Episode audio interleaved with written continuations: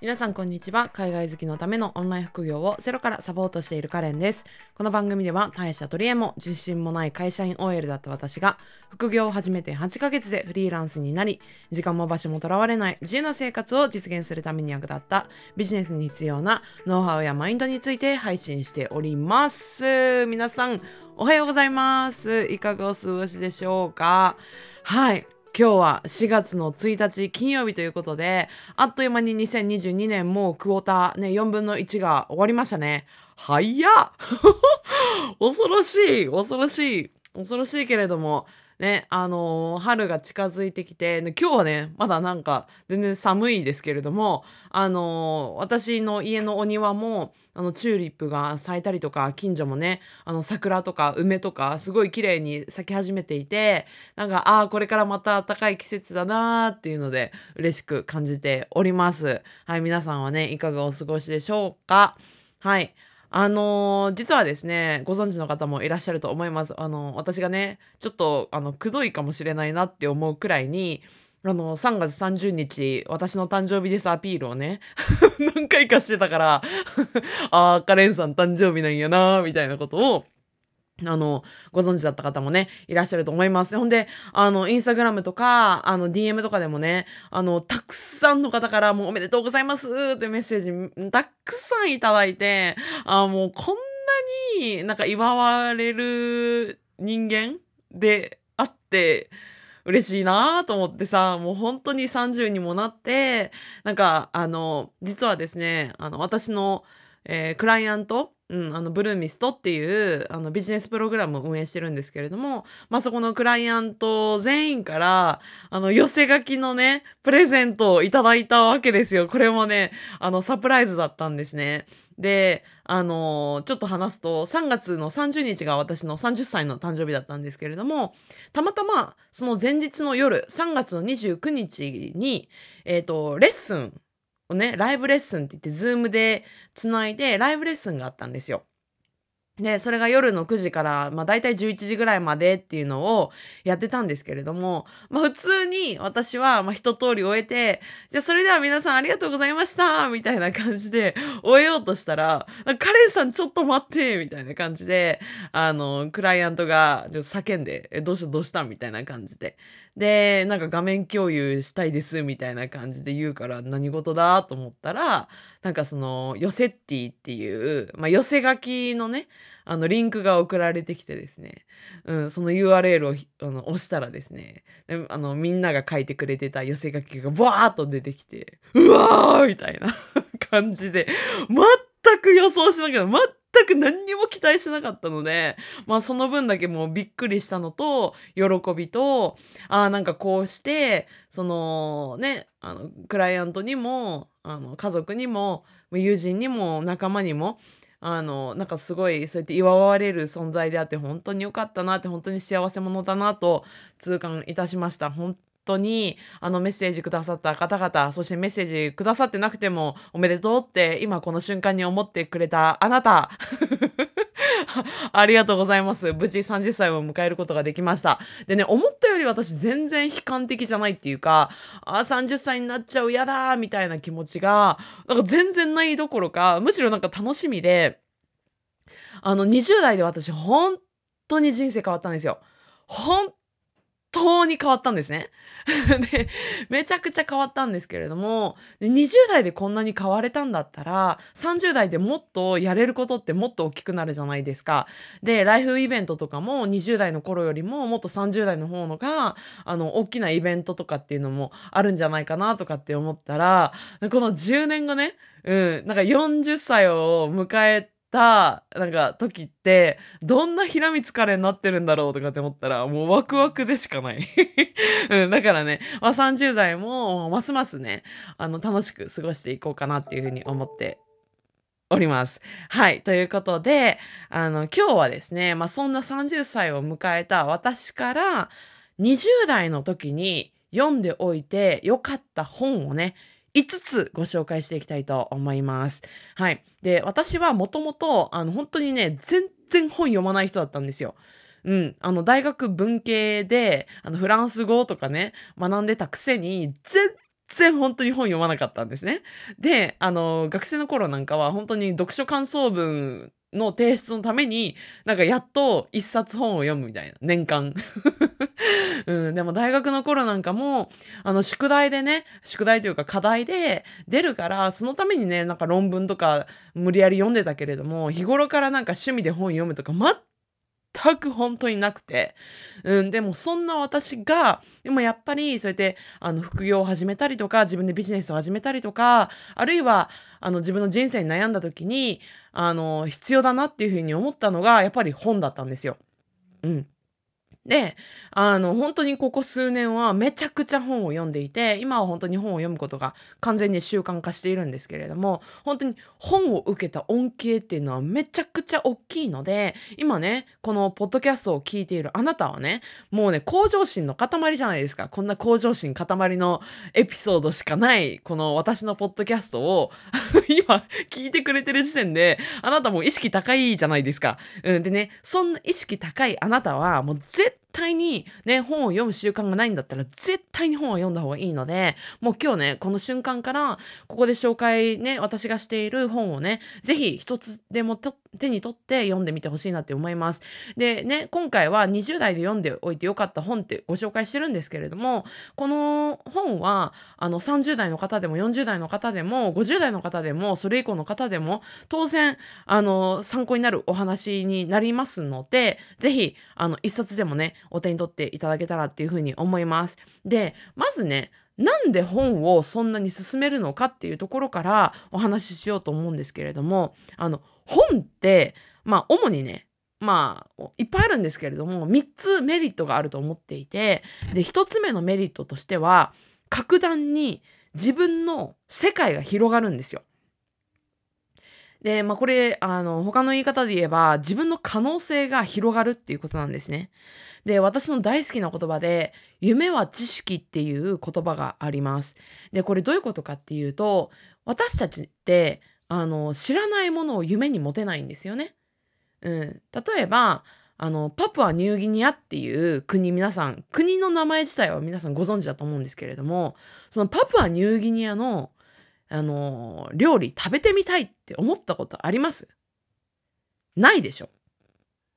多分ないと思うんですよ。で、これなぜかっていうと、パプアニューギニアがどんな料理ね、提供してるか知らないからなんですね。で、実際私も知らないんですけど、でも、もしかしたらめちゃくちゃググってみたら美味しそうかもしれないじゃん。めちゃくちゃもう本当に経験した人から見たら、もうあれは病みつきになって、もう一生のうちあと100回は食べたいみたいなものかもしれないじゃん。でも、そういう夢って私たち知らないから持てないんですよ。わかります？そう。だから、あの、よくね、あの、私やりたいことがわかりませんとか、私夢がわかりませんとかっていう人いるんだけれども、それって自分がこうなりたいとか、こういう人生を送ってみたいっていうものを知らないから。うん。で、本当に世の中にはいろんな生き方をしてる人がいます。で、いろんな考え方を持っている人がいます。いろんな生き方をしてきた人がいます。で、そういう人たちを知るだけで自分の生き方って他にもあるかもしれない。うん。自分のあの選択肢ってもっとね、もっともっと無限に広がってるんだっていうことを実体感として得られます。で、それが本当に違うんですよ。自分のモチベーションとか今後生きる上で。うん。なので、この世界が広がる感覚っていうのを本をね、読むことによって得られるので、まあこれが一つ目の理由ですね。で、二つ目は、あらゆるインプットの質が上がるっていうことになります。で、あの、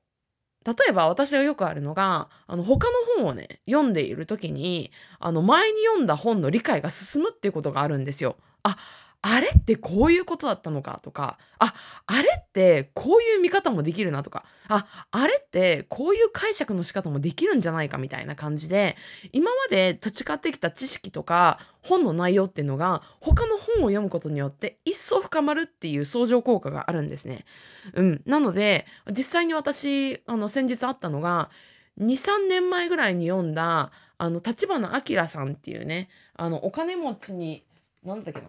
お金持ちになれる黄金の羽の拾い方2015知的人生設計のすすめっていう本があるんですけれども、この本をね、私2ヶ月ぐらい前かなに読んだんですよ。で、めちゃくちゃストーンって落ちて、でうわ、これめちゃくちゃ良本や、すっごいいい本って思えたんですけど、私実は、実は2、3年前に読んだ時、あんまり理解できなかったんですね。で、それは、なぜかというと、私にお金の知識とか、社会に対する知識のね、がなかったからなんですよね。だけれども、この2、3年で私もね、あの、お金に関することとか、経済に関することとか、社会についての知識っていうのを培ってきました。それによって、まあ、今回その本をまた再度ね、2回目読んで、めちゃくちゃ理解できたんですよ。ふわーと。だからみんなこの本進めるんかっていうことが腑に落とせたわけですね。うん。なので、あの、本当にね、あの、知識をね、本当に増やしておくと、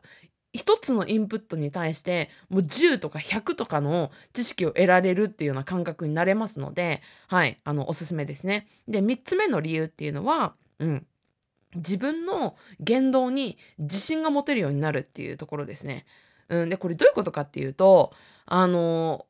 私だけじゃなくってね、もしかしたら今ポッドキャスト聞いてるあなたもあの自分の発言とか自分の意見に自信が持てないっていうケースないでしょうか？例えば会社であのおい、平光、お前はこの意見どう思う？みたいな。どんな意見があるとか、なんかミーティングで、なんか意見がある人というところで、なんかなかなか自分の意見が言えなかったりとか、なんかどう思われるか怖くって、なんか、なんか行動ができないとか、なんか自分の思ってることが言いにくいとかっていうふうに思っている人いませんか？で、私、本当にずっとそうだったんですよね。で、これって私は、じゃあどういうふうに乗り越えたかっていうと、あのやっぱりこうやって本を読んだりとか、まあ、行動に移すっていうところを繰り返していったことによって、まあ、自分の言動に自信が持てるようになったっていうところはすごく大きいかなって思ってます。で今は本当に YouTube とかであの要約チャンネルとかさあの中田あっちゃんとかもすごい分かりやすく本をまとめてね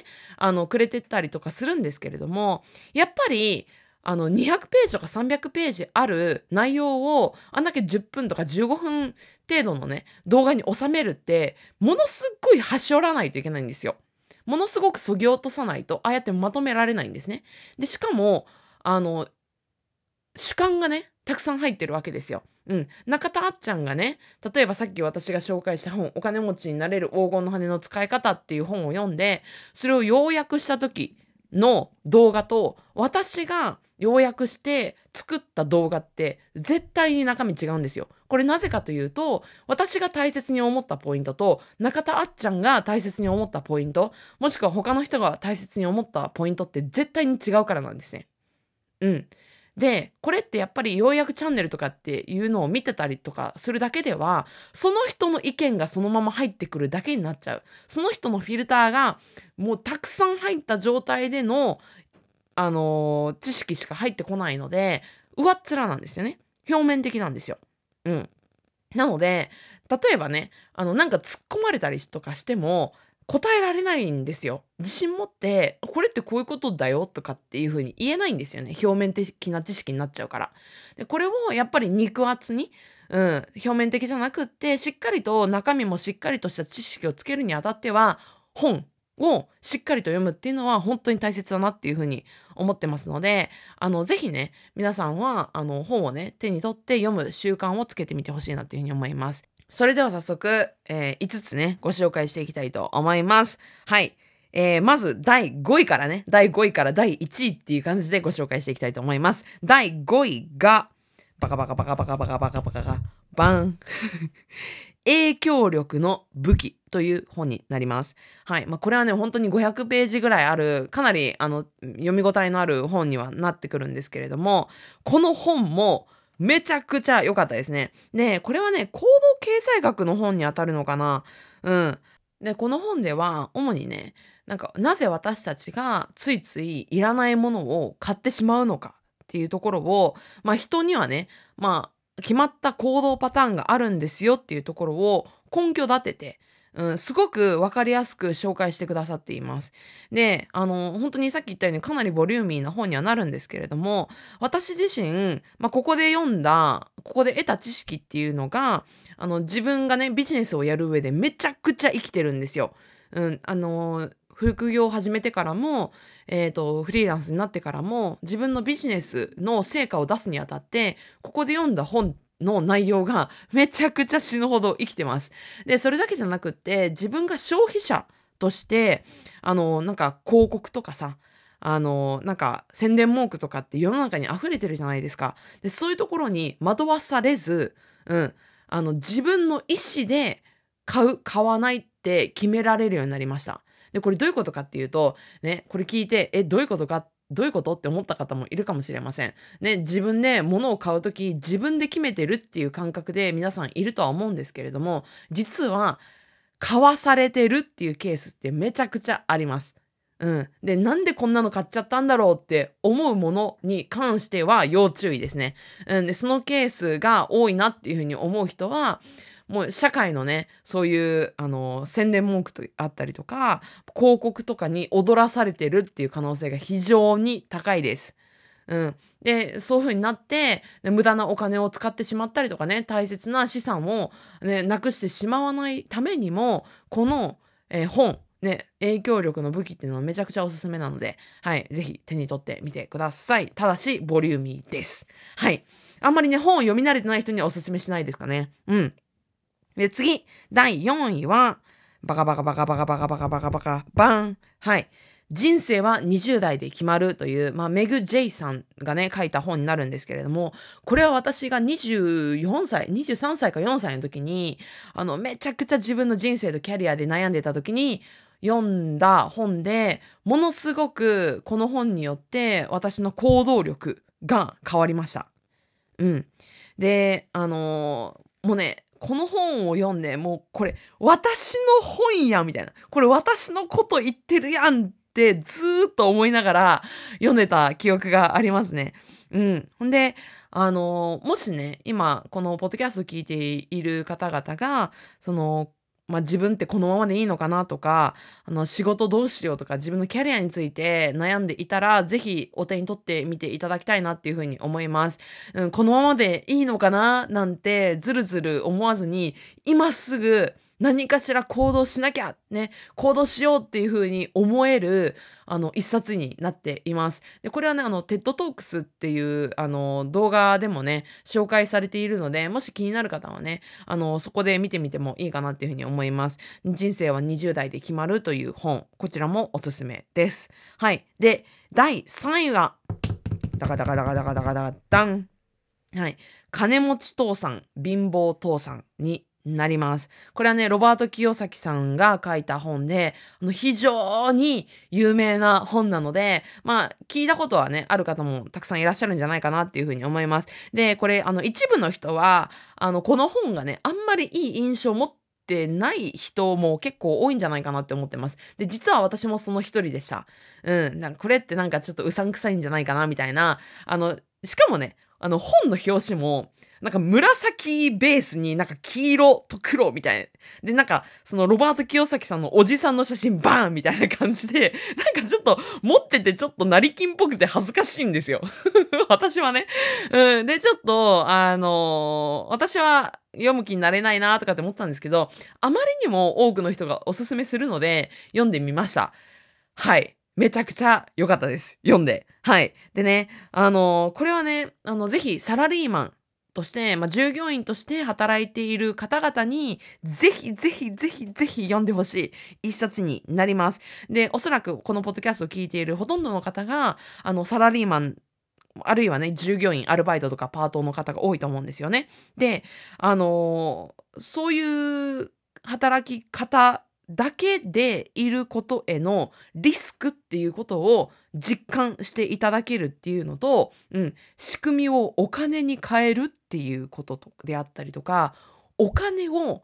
新たなお金に変えるっていうことのね、意味であったりとか。まあ、要するに人生において、まあ、経済的に豊かになれる道筋っていうのを非常にわかりやすくあの、体系立てて教えてくれるのがこの一冊になります。で、あの、ちょっと分厚めの本にはなるんですけれども、読みやすい本になってます。すごく、あの、わかりやすかったですね。ストーンって落ちてくるような本で、まあ、みんながおすすめする理由もすごくわかりますね。うん。で、このね、金持ち父さん、貧乏父さんっていう本を読んでね、あの、ぜひ皆さんのお金に対する考え方とかマインドっていうのをシフトするきっかけになってほしいなっていうふうに思います。はい。そして、第2位のご紹介になります。第2位はですね、嫌われる勇気。出ました。もうこれも超人気の本ですよね。でもこれね、あの、人気だからみたいな感じで天の弱で読んでない人がいたら、もう損してますよ、人生。うん、嫌われる勇気はマジで読んだ方がいいです。で、これはね、あの、アドラーの心理学をま、わかりやすくまとめてる本になるんですけれども、もうね、あらゆる悩みの解決のヒントがここに眠ってるって言っても過言じゃないです。で、はっきり言って私はね、今でもなんか悩んだりとかモヤモヤした時は、この嫌われる勇気のね、本をいつもそばに置いていて、で、この本を開いて、で、ちょっと目次をね、パラパラっとめくって、今の悩みをね、解決しそうな内容ないかなって見て、で、あ、あったっていうふうに思ったらそこの部分だけ読むみたいなつまみ食いを今でもしてます。で、大抵、この本を見ると、読むと、あ、そっかって言って悩みが解決します。でもマジでこの本本当におすすめです。で、私もう3回も4回も5回も何回読んだかなっていう感じの本になりますね。で、この本は、あの、2人の主人公がいて、で、その主人公の対話形式で、あの、物語が進んでいくような感じになってるんですね。だからめちゃくちゃ読みやすいので、あの、本を読む習慣がないとか、あの、本読むことが苦手っていう方も、あの、さらっと読める一冊になってってると思いますので、ぜひこれね、あの、何かしらで悩んでいる方は、ぜひこれ読んでください。はい。これが第2位でございました。そして、栄えある第1位は、ダガダガダガダガダダンはい。ホリエモンのゼロになります。はい。でね、私のポッドキャストをずっと聞いてくれてる方とか、私のインスタグラムとかね、まあ、あの、私の発信を昔から、あの、見てくれてる方は、あ、来たよ、これ、みたいな。カレンさん、いっつもこれ言うもん、みたいな 感じかもしれないんですけど、いや、マジでこれなんですよ。ホリエモンのゼロは、本当に私の人生変えてくれました。うん。で、はっきり言って私、それまで、ホリエモンはなんか、あの、なんか東大出身のすごい人ぐらいにしかイメージなかったんですけど、もうね、これは、マジで私の人生変えてくれたので、本当に感謝してますね。で、このゼロっていう本は、どんな本かっていうと、あの、ホリエモン自身のね、その幼少期の生い立ちから、まあ、ライブドア時代、そして、まあ、彼、あの、刑務所にも入ってるんですけれども、まあ、刑務所に入るまでの、あの、ことを、まあ、持論を交えつつ、まあ、展開している、まあ、本になりますね。で、まあ、ここで、あの、書いている内容一つ一つがもう私のね、心にぐさぐさぐさぐさってもう刺さりまくって、なんか、読み終えた後はね、でも、めちゃくちゃもう涙ブワーっていう感じだったんですけれども、ね、本当にね、あのー、もう、響きまくります。ごめんなさい。もうね、あのー、言語、言語力がなさすぎて、あのー、恐縮なんですけれども、あの、まあ、ここで私が何が一番響いたかっていうと、失敗していいんだって心から思えたこと。と、あの、ゼロからみんな始めてるんだって思えたこと。これ2つとも当たり前のことなんですけど、これを腑に落とせたっていうのがこの本でしたね。うん。だから、失敗してもいいから行動してみようって思えたのも、うん。なんか今は全くゼロだけれども、みんなゼロから始めてるし、だから私も、あの、理想の自分になるために、ゼロから今日から始めようっていうふうに思わせてくれたっていうのが、この本でした。うん、でこの本をきっかけになんか挑戦に恐れていた？失敗に恐れていた、うん、自分なんかっていうことで自分に自信がなかった自分があの行動ができる本当にあの大きなきっかけになった一冊ですね。うん、本当に感謝してます、ホリエモンには。はい。というこん感じで、あのーこのゼロもね、すごく読みやすくって、私も本当数時間でバーっと読めた本だったので、ぜひぜひ皆さんもね、あの、お手に取っていただけたらと思います。で、あの、今回ね、5つ本を紹介したんですけれども、もしね、あの、気になるなっていう方は、このエピソードの概要欄に、この5つの本の、あの、リンクを貼っておきますので、あの、そのリンクからね、あの、手に取っていただければと思います。うん。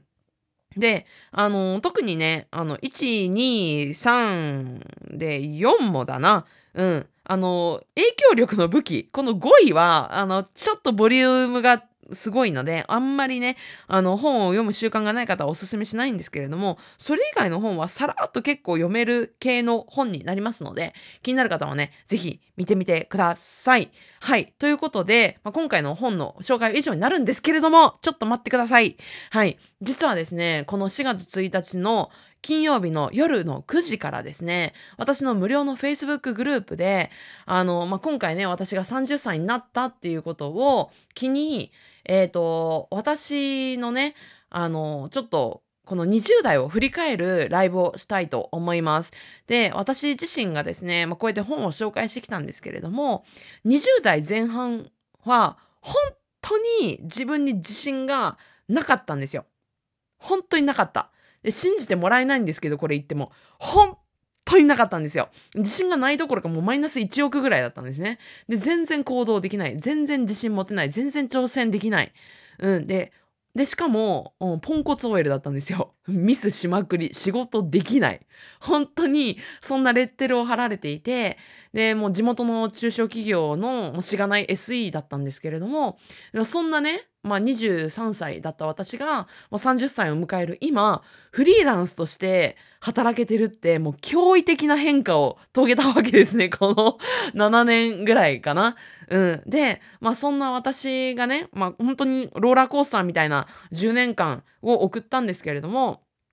あの、ぜひね、このポッドキャストを聞いているあなたがね、あの、変わりたいけど自分なんかって思って、まあ変われないままでいたりとか、うん、このまま、あの、時が過ぎるんじゃないかって、まあ将来に不安を感じていたりとか、うん、やってみたいことはあるんだけれども、まあ、失敗が怖くて動けてないっていう方がいたらね、あのー参考になるお話を共有できるんじゃないかなっていうふうに思っております。で、実は、まあ、この30歳を迎えたっていうことを機に、まあ、ちょっと新しいプロジェクトを開始しようかなっていうふうに思ってます。で、それの紹介っていうのも、このライブの最後にご紹介しようというふうに思っておりますので、気になる方は、このエピソードの概要欄に私の Facebook グループに、えーご参加いただけるリンクを貼っておりますので、そこからご参加いただければと思います。で、今夜の、えっ、と、夜の9時からのライブは、あの、リアルタイムでね、ご参加いただけない方もいらっしゃると思いますので、あの、1週間は録画を残します。はい。なので、あのーリリアルタイムで聞けなかった、もしくはこのポッドキャストを聞いてるのがね、4月2日以降なんですっていう方は、あの、ぜひぜひ、あのー今のうちから、あの、Facebook グループにご参加いただければ、あの、見聞きできますので、ぜひぜひご参加ください。はい。ということで、今回のポッドキャストは以上としたいと思います。それではまた次のエピソードでお会いしましょう。さようなら。